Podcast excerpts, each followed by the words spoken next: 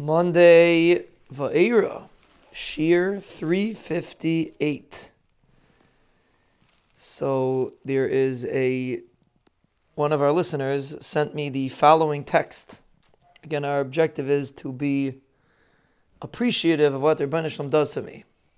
So he's a physical therapist, and he sent me as follows.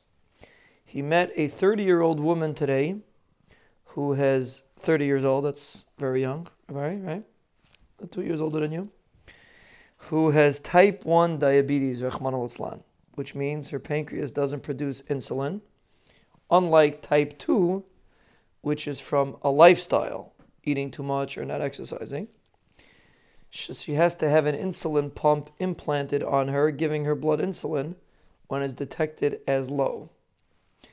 So basically, you have an individual that the that 30 years old, young man, young woman actually, young woman, and Nebuch, it's per, person's, and it's not even life threatening. I mean, it could be life threatening, but it's it's fixable. It's not like uh, it's not like something that a person uh, can't survive without. But it's it's highly annoying to put it mildly. You know, at best, it's highly annoying. And again, the point is that a person is not self-sufficient. Der Shalom created us that when a person is Baruch Hashem healthy, he's self-sufficient. Uh, he could he could he could he could operate on his own, basically. And the, the Nisayan is for a person to realize that his health comes from the Rebbeinu Shalom. And even though he's self-sufficient, to realize it comes from HaKadosh Baruch Hu.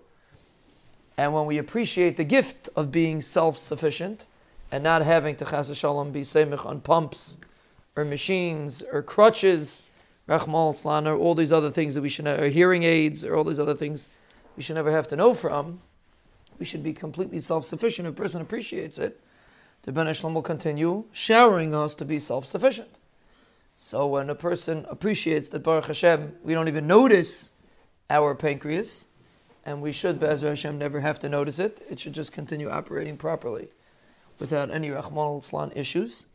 When a person stops and thinks, Haidul Hashem ki that I'm able to eat and function and my body works properly, uh, aka Asher Yatzer Sa'adam B'chachma, then the person is, earns himself the schus that the Ben should continue to keep us self-sufficient.